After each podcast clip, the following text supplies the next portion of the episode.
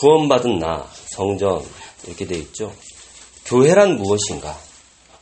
그리고 그 가치는 어떻게 되는가? 이걸 이제 다시 말하면 교회의 정체성에 대한 얘기입니다. 정체성이 확실하면 가치나 능력이나 교회의 가치, 교회의 능력, 그리고 교회에 주신 하나님의 사명, 이런 것들은 자연히 다 따라오게 돼 있습니다. 성전은 우리가 생각하는 교회당 건물을 말하는 게 아니에요. 건물이 아니라 하나님의 관점에서 구원받은 한 사람을 얘기하는 거예요. 좀 더 구체적으로 말씀 나눠보도록 하겠습니다. 하나님의 성전. 그런데 성경에서는 하나님의 성전이라고 한국말로 성전이라고 번역한 것을 원어로 찾아보면 בית란 단어를 쓰는 데가 있어요. בית. בית 알죠? 베델. 베델이 בית. 그리고 אל이에요. 하나님의 집. 그러니까 집이란 단어를 쓰고 있습니다. 교회를. 성전을. 두 번째를 보면 헤칼이란 말을 쓰고 있어요. 원어로. 이건 구약에 있는 단어예요. 헤칼. 헤칼은 궁전, 성전, 사원, 성소 이런 단어를 쓰고 있습니다. 주로 솔로몬의 성전, 솔로몬이 전을 건축했다 할 때 이 집이란 단어를 쓰더라고요. 오히려, 오히려. 계속 구약에서. 그리고 시편에서 다윗이 찬양하거나 할 때는 이 헤칼이라는 단어를 써요. 하나님의 궁전 이런 식이죠. 하나님의 성소.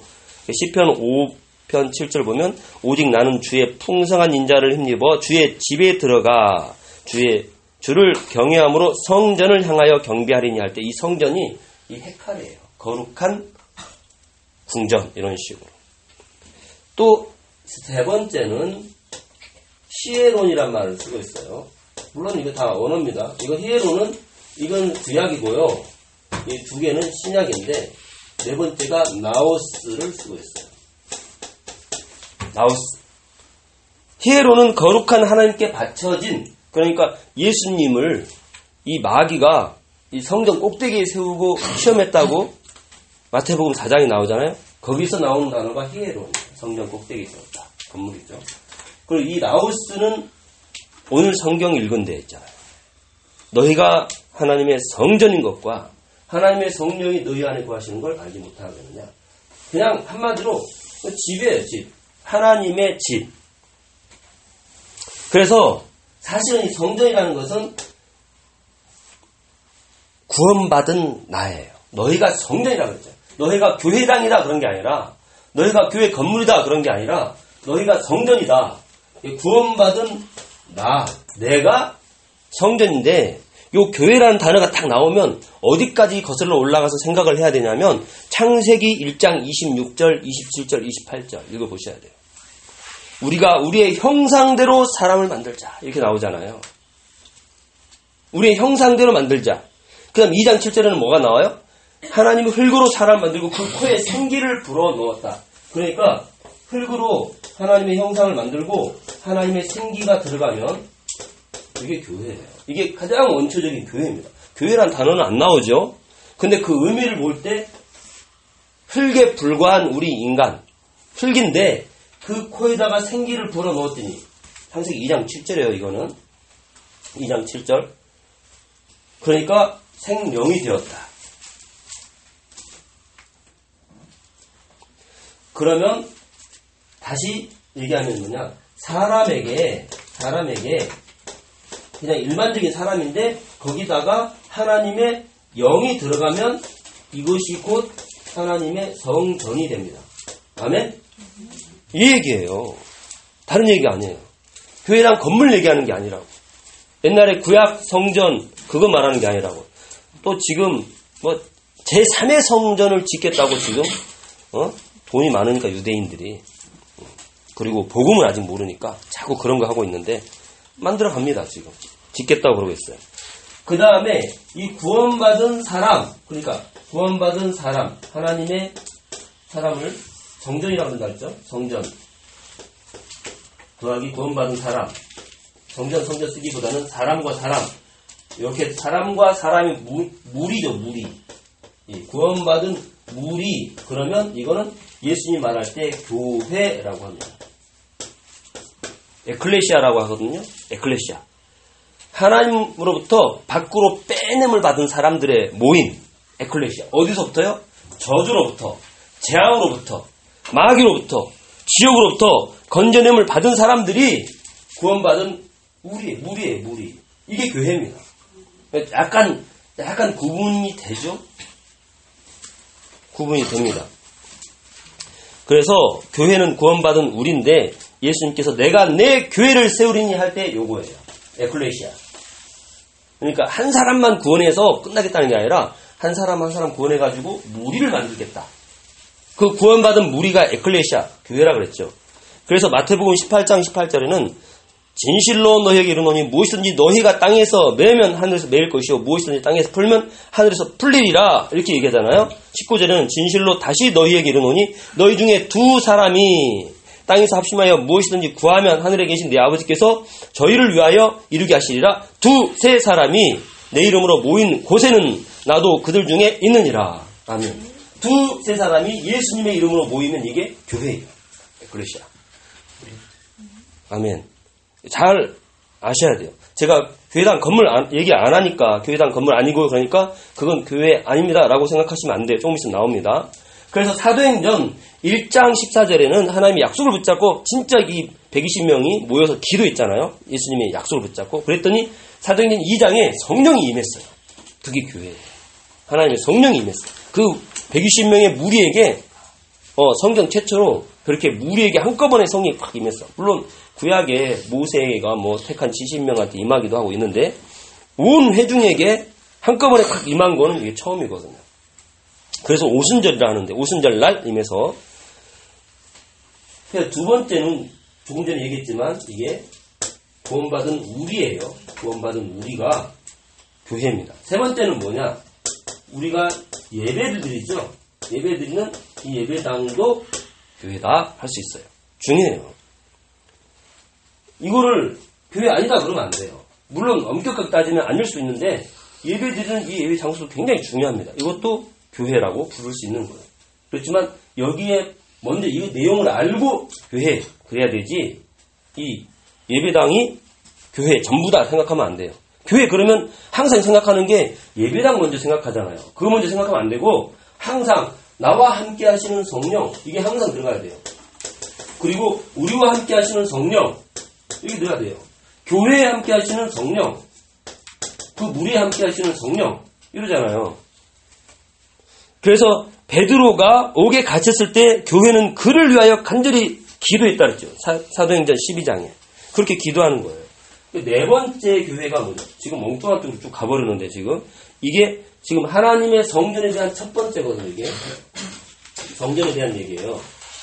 성전에 대한 얘기가 쭉 나오고 있는데 그리고 우리의 삶의 현장이 교회입니다. 이걸 놓치면 안 돼요. 삶의 현장이 교회. 예수님께서는 내가 내 교회를 세우리니 할 때 이것까지 포함된 걸 얘기하는 거예요. 그냥 어 내가 너와 함께 할게 이 정도가 아니라고요. 함께하는 무리를 통하여서 그 무리들이 그 개개인이 가는 곳마다 교회가 세워지는 겁니다. 하나님이 함께하는 교회가 흑암이 함께하고 저주가 함께하고 재앙이 함께하고 지옥이 함께하는 그 현장에 빛을 비춰가지고 흑암을 무너뜨리고 하나님의 나라를 세우는 현장 교회. 이게 엄청 중요해요. 이걸 놓쳐버리면 사실은 교회 반쪽밖에 안 돼요. 이걸 놓쳐버리면 안 돼요. 말씀 선포는 이 목회자만 하는 게 아니에요.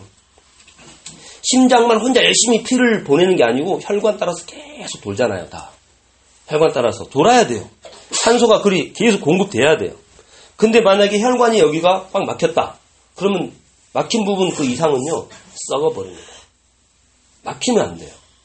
계속 나를 통해서 흘러가야 돼요. 저는 여러분에게 지금 말씀을 선포하기 때문에 저를 통해서 여러분에게 흘러가니까 저는 살 텐데 여러분이 다른 어디인가 말씀을 흘려보내지 않으면 여러분은 막힌 혈관이 되는 거예요. 그러면 존재 가치가 이게 지금 반쪽밖에 안 된다니까요. 반쪽. 반쪽밖에 안 되면 이제 현장에서 흑암에게 질 수밖에 없어요. 왜냐? 복음이 아니라 기복주의로 가요. 종교로 가요. 이 현장을 놓쳐버리면 종교로 간다니까. 종교와 복음의 차이점 구분하십니까? 계속 말씀드리는데 종교는 뭐냐? 예수도 얘기하고 다른 것도 얘기하는 게 종교예요. 어, 예수도 있지만 헌신도 있어야 되고 봉사도 있어야 되고 예수도 있지만 우리가 세상적인 지혜도 있어야 되고 지식도 있어야 되고 뭐도 열심히도 해야 되고 막 이거 하는 거예요. 그렇지만 모든 문제에 대한 답을 다 따로따로 주는 게 종교예요. 복음은 뭐냐? 모든 문제가 아무리 많을지라도 거기에 답은 딱 하나다. 그리스도 예수. 그게 이해가 안 되시죠? 왜 그러냐?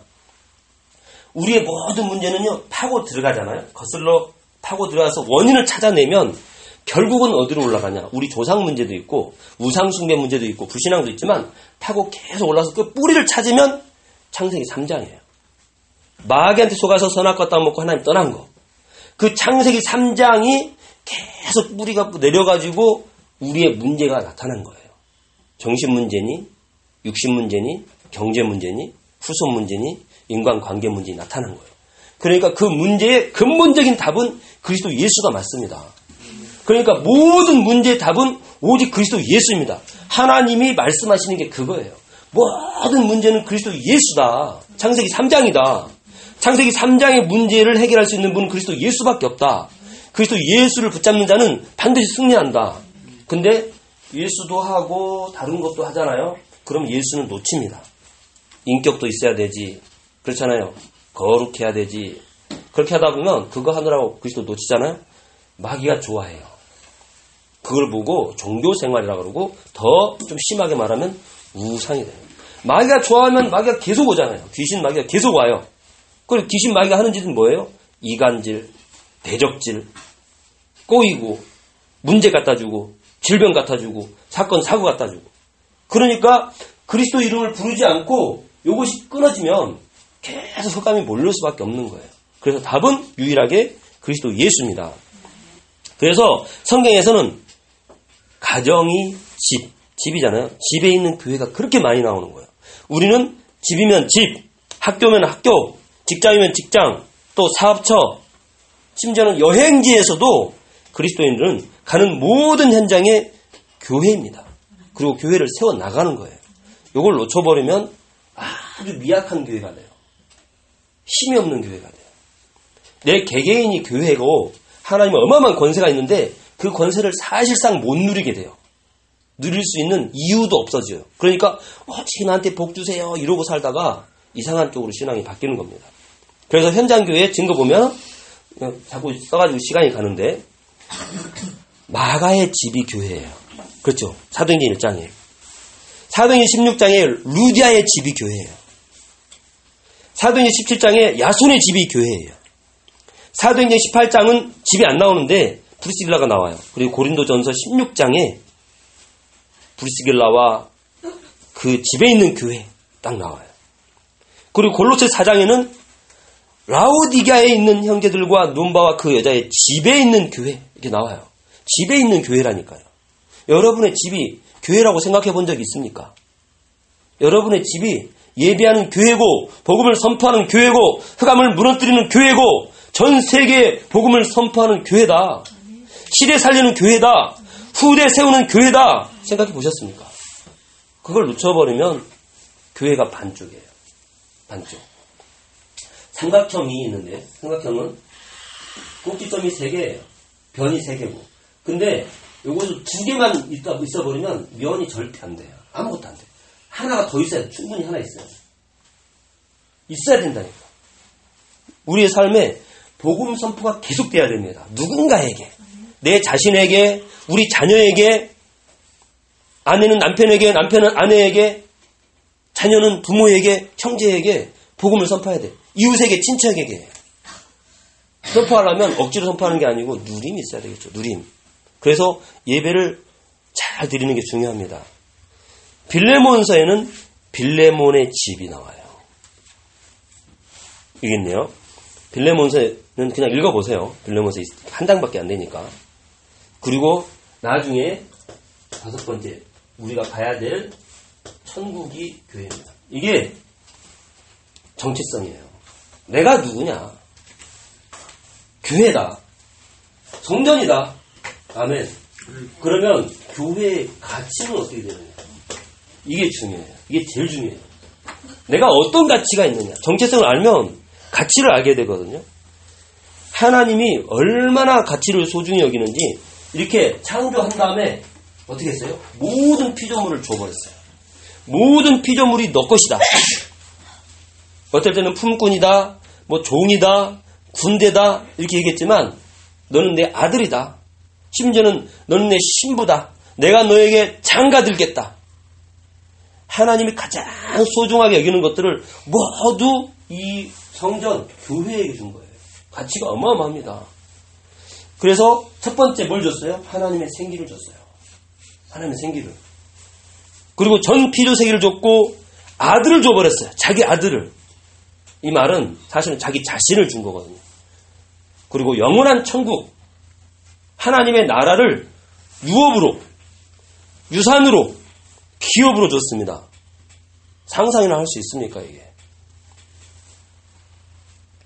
베드로전서 2장 9절에는 오직 너희는 택하신 족속이 왕 같은 제사장들이요 거룩한 나라요 그의 소유된 백성이니 이는 너희를 어두운 데서 불러내어 그의 기이한 빛에 들어가게 하신 자의 아름다운 덕을 선전하게 하려 하십니다. 너는 택한 족속이요 왕 같은 제사장이다 했는데 그 이유가 뭐냐? 복음을 선포하려고. 그리고 고린도전서 12장 27절에는 너희는 그리스도의 몸이요 지체다. 그리스도의 몸이래요. 우리가 단순히 그냥 택한 족속 정도가 아니라 그리스도의 몸이랍니다. 신명기 7장 6절에는 너는 여호와 내 하나님 성민이라 성민이래요. 내 하나님 여호와께서 지상 만민 중에서 너를 자기 기업의 백성으로 택하셨다. 아멘. 자기 기업의 백성. 아멘. 이사야 49장 5절에는 여호와의 보시기에 나는 존귀한 자다. 아멘. 왜? 야곱을 모이게 하려고 이스라엘 선택해서 자기 종을 이렇게 다 끌어 모으려고 선택했다 이거예요. 그러니까 선택이 중요하긴 한데 선택의 이유가 뭐냐? 읽어드릴게요. 이사야 49장 5절. 나는 여호와의 보시기에 존귀한 자라. 나의 하나님이 나의 힘이 되셨도다. 다시 야곱을 자기에게로 돌아오게 하시며 이스라엘을 자기에게로 모이게 하시려고 나를 태에서 나음으로부터 자기 종을 삼으신 여호와께서 말씀하시니라. 아멘.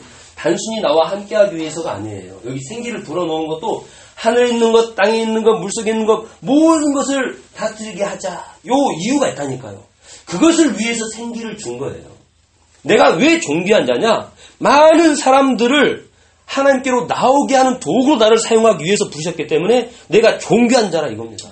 그러니까 요 현장, 요걸 놓쳐버리면 교회가 반쪽이에요. 그러면 이게 뭐가 안 된다는 거예요. 변밖에 안 되잖아. 변이 하나밖에 안 돼. 면이 안 돼. 그래서 삼일체도 그런가 봐요. 딱 세 개. 최소의 숫자로 면을 딱 이루는 게 세 개잖아요. 가치가 어느 정도냐? 요거 하나만 봐도 돼요. 사도행전 20장 28절. 찾는 분이 계시니까. 여기 써져 있죠? 주보에. 사도행전 20장 28절. 하나님이 자기 피로 사신 교회. 아멘. 아들을 아끼지 않고 주셨습니다. 우리를 위해서. 로마서 8장 32절. 주보에 있습니까? 있죠? 자꾸 여기 칠판 보셔서 내가 그 기록을 안 해놨나 해서 지금 여러분 물어보는 거예요. 자기 아들을 아끼지 아니하시고 우리 모든 사람을 위하여 내어 주시니가 어찌 그 아들과 함께 모든 것을 우리에게 은사로 주시지 않겠느냐. 아멘. 요 얘기가 성경 얘기입니까? 성경 얘기는 맞는데 옛날 과거 얘기예요? 나하고 상관없는 얘기입니까? 지금 내 얘기입니다, 내 얘기. 과거 얘기가 아니고 지금 내 얘기. 그리고 앞으로 나의 이야기예요. 앞으로 나와 우리의 이야기예요. 나의 모든 삶에 가장 밀접하게 관계가 있는 게 이 말씀이에요. 아멘. 그러니까 이 가치가 뭐라고요? 아들을 주셨어요, 아들을. 그렇기 때문에 아들, 자기 피, 절대 빼앗기지 않아요. 절대 마귀한테 남의 손에 절대 빼앗기지 않아요. 어떤 피조물도 빼앗을 수가 없습니다. 어떤 능력자도 하나님의 손에서 빼앗을 자가 없습니다. 요한복음 10장 28절 내가 저희에게 영생을 주노니 영원히 멸망치 아니할 터이요 또 저희를 내 손에서 빼앗을 자가 없느니라. 아멘. 하나님의 손에서 빼앗지 못한다니까요. 어떤 고통이, 어떤 어려움이, 어떤 절망이, 그 어떤 문제가, 어떤 피조물이, 마귀가, 귀신이, 천사라도 하나님의 손에서 빼앗을 자가 없습니다. 그래서 요 교회를요 자신처럼 여겨요. 자신처럼. 그러니까 바울에게 나타나가지고 바울이 바울 되기 전에 사울한테 사울아 사울아 네가 왜 나를 핍박하느냐 그러잖아요. 근데 사울은 당신 도대체 누굽니까? 핍박한 적이 없는데 교회를 핍박하는 것이 곧 나를 핍박하는 것이다. 사도행전 9장에도 나오고 사도행전 22장에도 나오고 그래서 어느 정도 같으냐? 하나님 자기 이름을 주셨어요. 이 이름을 주셨단 말이 얼마나 얼마나 대단한 의미인지 잘 모르겠죠. 어? 이름 주셨다고? 그게 어째서? 예, 예수님이 십자가에 죽으시 전에 기도할 때 무슨 기도해요? 아버지께서 내게 주신 이름으로 저희를 보존하사 우리와 같이 저희도 하나가 되게 하옵소서. 요 기도를 한다니까요. 사드 요한복음 17장 11절에 12절에 내가 저희와 함께 있을 때 내게 주신 아버지의 이름으로 저희를 보존하와 지켰나이다. 다시 말하면 예수님은 아버지께서 주신 이름 가지고 십자가 지신 거예요. 구원의 그 길을 가신 거예요. 십자가의 길, 메시아의 길을 아버지께서 주신 이름 가지고 간 거라니까요. 그 이름의 능력으로 제자를 붙잡고 십자가에 승리했습니다. 근데 그 이름을 하나님의 자녀인 우리에게 준다니까요. 보통 얘기가 아니에요. 그래서 사도행전 4장 12절에는 다른 이로서는 구원을 얻을 수 없나니 천하 인간의 구원을 얻을 만한 다른 이름을 우리에게 주신 일이 없다. 다른 이름을 우리에게 주신 일이 없고 딱 하나 줬어요. 어떤 이름 줬습니까? 예수 그리스도. 예수 그리스도 이름을 우리에게 줬습니다. 아멘. 예수님이 가지고 있던 그 이름을 우리에게 줬다니까. 예수님이 십자가 질 때 승리할 수밖에 없었고 공생애를 살았을 때 살았을 때 완전히 승리할 수밖에 없었던 그 이름을 우리에게 줬다니까요. 아멘. 그래서 에베소서 3장 15절 주보에 있습니까? 에베소 3장 15절. 예. 이름을 주신 아버지 앞에, 앞에 무릎을 꿇고 비노니. 아멘. 각 나라와 족속들에게 이름을 줬어. 어떤 이름을? 그리스도 예수라는 이름을 주신 아버지 앞에 무릎 꿇고 빈다. 기도한다. 근데 우리한테 이 아버지의 이름, 예수 이름을 우리한테 줬다니까요. 할렐루야. 어마어마한 가치죠. 우리 상상할 수 있습니까? 이 가치가. 하나님 자신을 줬는데. 근데 가치 중에 가치는 사실은 따로 있어요. 이게. 요거 지금 이게 어디에 나오느냐? 사명에 나올 거예요. 사명에. 사명에 또 한 번 하는데 가치 중에 가치는 뭐냐면 왜 가치 있냐 교회가 자기 양들을 맡기셨습니다. 이건 안 적어놨어요 제가. 하나님이 자기 피로 값주고 산 이 교회를 맡겼잖아요. 그러니까 양들을 맡기셔요. 그리고 세계 복음화를 맡기셨습니다. 아멘. 성령 임하시면 권능받고 땅끝까지 증인되리라. 모든 족속으로 가서 제자를 삼아라. 내 양을 치라. 내 양을 먹이라. 심판을 맡기셨어요. 결국 세계 심판을. 상상이나 할 수 있습니까? 우리가 어떤 지혜, 어떤 능력이 있어서 세계를 심판할 수 있겠습니까? 그리고 조금 전에 얘기했던 하나님의 이름을 맡기셨습니다. 대단하죠. 그러면 하나님 주신 이 교회에 능력과 권세, 권능이라고 하겠습니다. 권능. 권능이 있어요. 이런, 이런 모든 축복이 지금 계속 되고 있는데 어마어마한 권능이 있어요. 시간을 줄이기 위해서 짧게 짧게 넘어가겠습니다. 천사를 동원하는 축복을. 우리가 가는 곳에는 천사가 동원됩니다. 아멘. 천사들은 부리는 영으로서 섬기라고 무엇을 섬기라고요? 구원 얻을 후사를 위해서 섬기라고 보내심이 아니냐. 아멘. 그리고 질병과 연약함을 박살내는 권능을 줬습니다. 아멘. 그러니까 이 베드로의 장모를 고쳤는데 막 사람들이 소문 듣고 막 병자 귀신 들린 자 막 데리고 오니까 예수님께서 말씀으로 귀신들을 쫓아내시고 병을 고치셨으니 이는 선지자 이사야로 하신 말씀에 우리 연약한 것을 친히 담당하시고 병을 짊어졌도다 함을 이루려 하십니다. 아멘.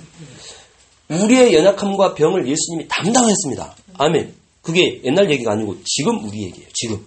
지금 나의 이야기입니다. 이 말씀 속으로 들어가 버리면 됩니다. 아멘. 그리고 우리의 대적이 있는데 이거 진짜 악한 마귀. 마귀 사단. 요거를 박살내는 권세를 줬습니다. 이게 시간이 짧아가지고 다 할 수 없어요. 마가복음 3장 15절. 귀신을 내어쫓는 권세도 있게 하려고 하나님이 자기 제자들을 불렀다고 예수님이. 누가복음 10장 19절. 뱀과 정갈을 밟으며 원수의 모든 능력을 제어할 권세를 줬다. 아멘. 원수의 능력도 컨트롤까지 할 수 있대요. 우리가 진짜 믿음이 좋으면 원수의 능력 컨트롤한다. 그냥 떠나라 그 정도가 아니라니까요. 아멘. 히브리서 2장 14절에는 자녀들은 혈육에 함께 속하였음에 그도 또한 한 모양으로 혈육에 함께 속하심은 사망으로 말미암아 사망의 세력을 잡은 자 곧 마귀를 없이 하려고 아멘. 예수님이 우리 육신을 입고 오신 이유는 이 마귀를 없이 하려고 오셨습니다. 그렇기 때문에 로마서 16장 20절 평강의 하나님이 속히 사단을 너희 발 아래 상하게 하시리라. 아멘. 요거 하나만 써드릴게요. 거기 썼는지 안 썼는지 모르겠는데. 네. 사단을 너희 발 아래 속히 상하게 하시리라. 아멘. 할렐루야. 제일 중요한 게 이 네 번째예요.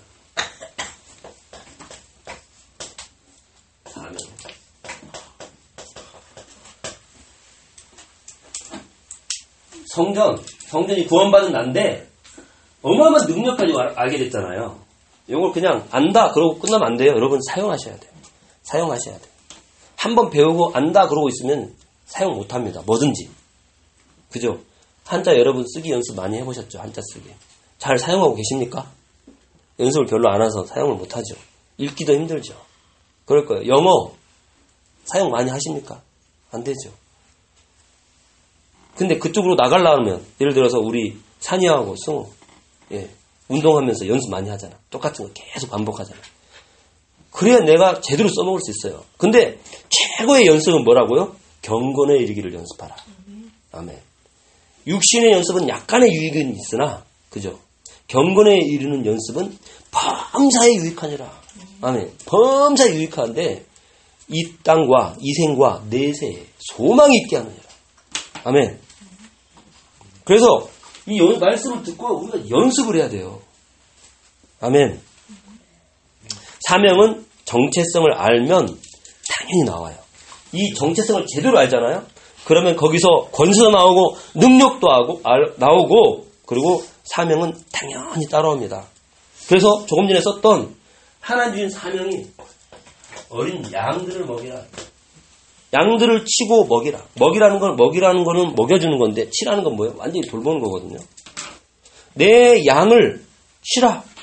내 어린 양을 먹여라. 예수님이 양들을 맡기셨어요. 교회에게. 어거스틴이 희한한 말을 했더라고요. 교회는 창녀다. 이 말을 했어요. 교회는 창녀다. 근데 그 창녀가 우리 어머니다. 어거스틴이 그런 말을 했더라. 저는 그 말에 공감을 합니다. 성경에 창녀들 나오죠. 구원받은 창녀들.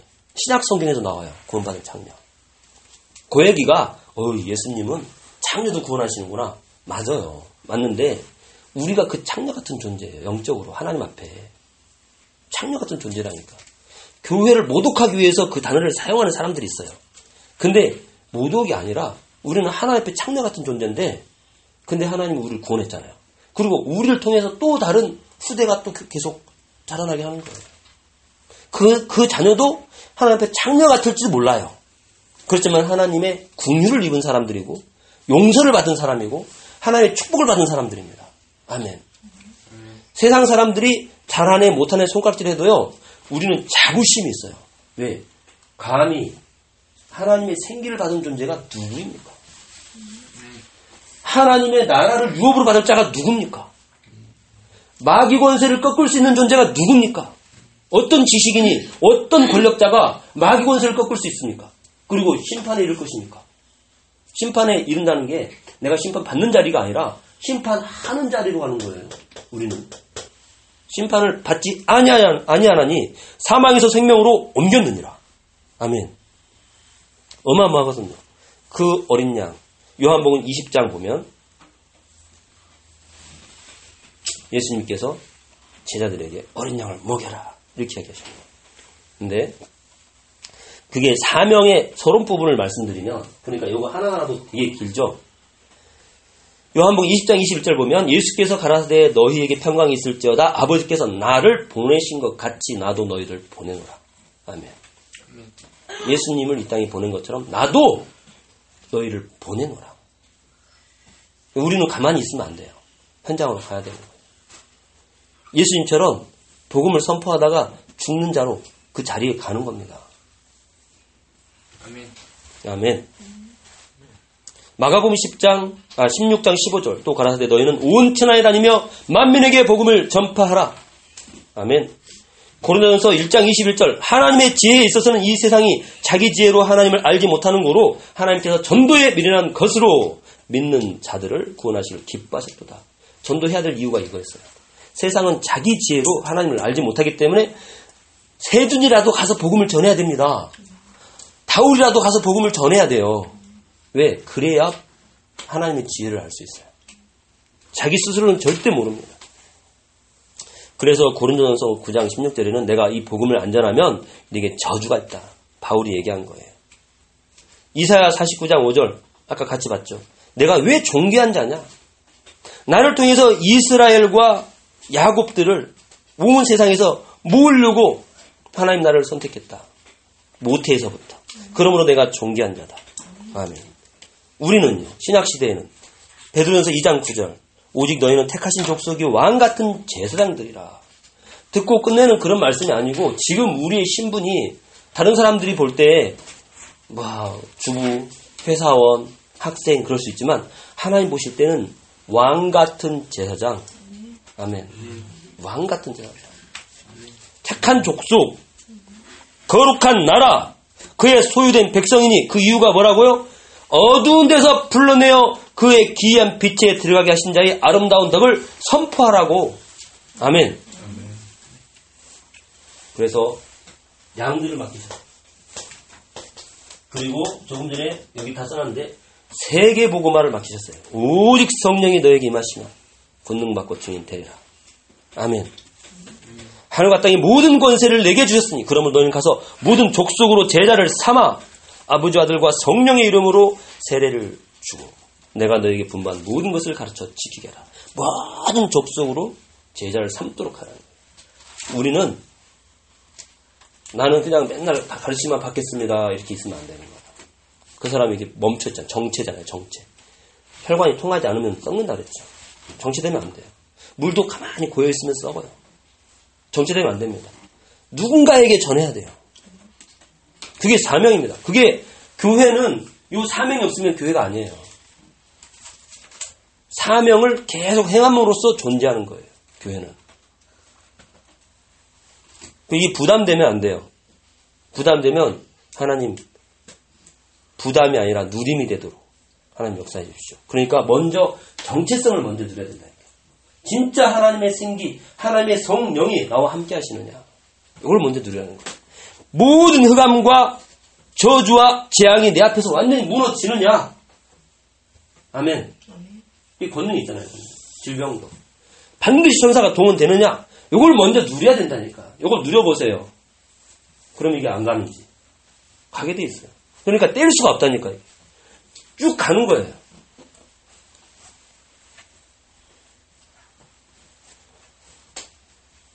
베드로전서 1장 12절에는 뭐라고 나왔냐? 천사도 이걸 알기를 원한다. 이렇게 나왔어요. 이 사명에 대해서.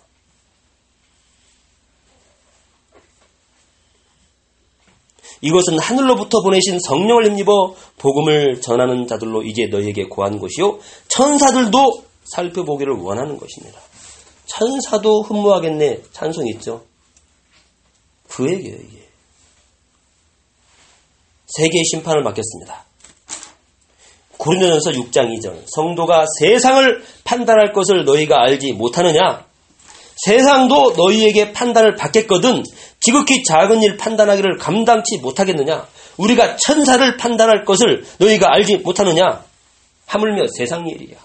그렇잖아요. 와. 감히 이 심판을 하는데 좀 전에 나왔죠 세상뿐만 아니라 천사도 심판한다고 나왔어요. 어떻습니까? 사명이에요. 이게 권세로 능력으로 되지만 이게 결국은 사명과 관련이 있습니다. 복음이 선포될 때 그게 심판이 한꺼번에 진행되는 거예요. 심판이. 복음이 선포될 때. 너희는 오온 천하에 다니며 만민에게 복음을 전파하라. 믿고 세례를 받는 사람은 아니야. 그 믿고 세례를 받는 사람이 먼저 나옵니까? 그 복을 받지 않는 자는 정죄. 아 헷갈리네. 믿고 세례를 받는 자는 구원 얻을 것이요. 받지 않는 자는 정죄를 받으리라. 죄송합니다. 그러니까 복음을 전파할 때 받는 사람은 구원받고 받지 않는 자는 바로 정죄로 끝나요. 그게 심판이에요. 그게 사명이고 권세고 사명과 권세가 떨어질 수 있습니까? 근데 이제 마지막입니다. 나의 삶은 왜 하나님의 자녀라 그러면서 왜 내가 원하는 모습 하나님이 말씀하신 그 축복이 이루어지지 않습니까? 라고 혹시 고민하십니까? 예. 처음에 말씀드린 것처럼 만 가지 문제의 답은 그리스도 예수예요. 그리스도 예수를 붙잡지 않으면 회감이 계속 찾아옵니다. 오직으로 잡아야 돼요. 아까 말씀드렸지만 종교와 복음의 차이는 그리스도를 오직으로 붙잡느냐 아니면 그리스도를 부수적으로 붙잡느냐 그거예요. 그리고 또 하나 하나님의 은혜로 됩니다. 내 능력이 아니라 하나님의 은혜로 됩니다. 은혜를 붙잡으셔야 돼요. 그 속으로 쑥 들어가시면 어떻게 되느냐. 나는 반드시 여기까지 갑니다. 사명. 사명을 놓치고는 요 능력이 제대로 발휘가 안 돼요. 사명과 능력은 떨어질 수가 없어요. 하나님께서 실제 능력으로 역사해야 될 이유가 무엇이 있겠어요? 아닙니까? 그래서 마태복음 28장 18절에는 하늘과 땅의 모든 권세를 내게 주셨으니 이렇게 얘기해 놓고 권세 얘기해 놓고 그러므로 너희는 가라 이렇게 말씀하시는 거예요. 권세와 우리가 가는 현장과 밀접한 관계가 있는 거예요. 그러면서 마지막에 네가 모든 족속 제자를 삼아 그렇게 하면 세상 끝날까지 너희와 항상 함께 있으리라. 아멘. 우리 성전의 가치를 다시 한번 회복할 수 있기를 예수 그리스도 이름으로 축원합니다. 결론 교회는 하나님의 성전으로 선택되었습니다. 구원 받았습니다. 영화롭게 되어버린 존재입니다. 그리스도인은 이렇게 말씀과 은혜로 하나님이 영원히 거하실 성전으로 지어져 가는 것입니다. 하나님 아버지 감사합니다. 우리를 성전으로 선택하신 주님께 감사와 찬양을 드립니다. 가장 최초로 인간을 창조할 때부터 성전으로 준비하셨는데 우리가 그것을 놓쳐버린 경우가 많습니다. 우리의 삶에서 하나님의 권세와 능력과 사명과 모든 정체성을 완전히 회복하고 모든 삶을 통해서 하나님께 최고로 영광 돌리는 참된 구원받은 성전이 되게 하여 주시옵소서. 감사하며 예수 그리스도 이름으로 기도합니다. 아멘.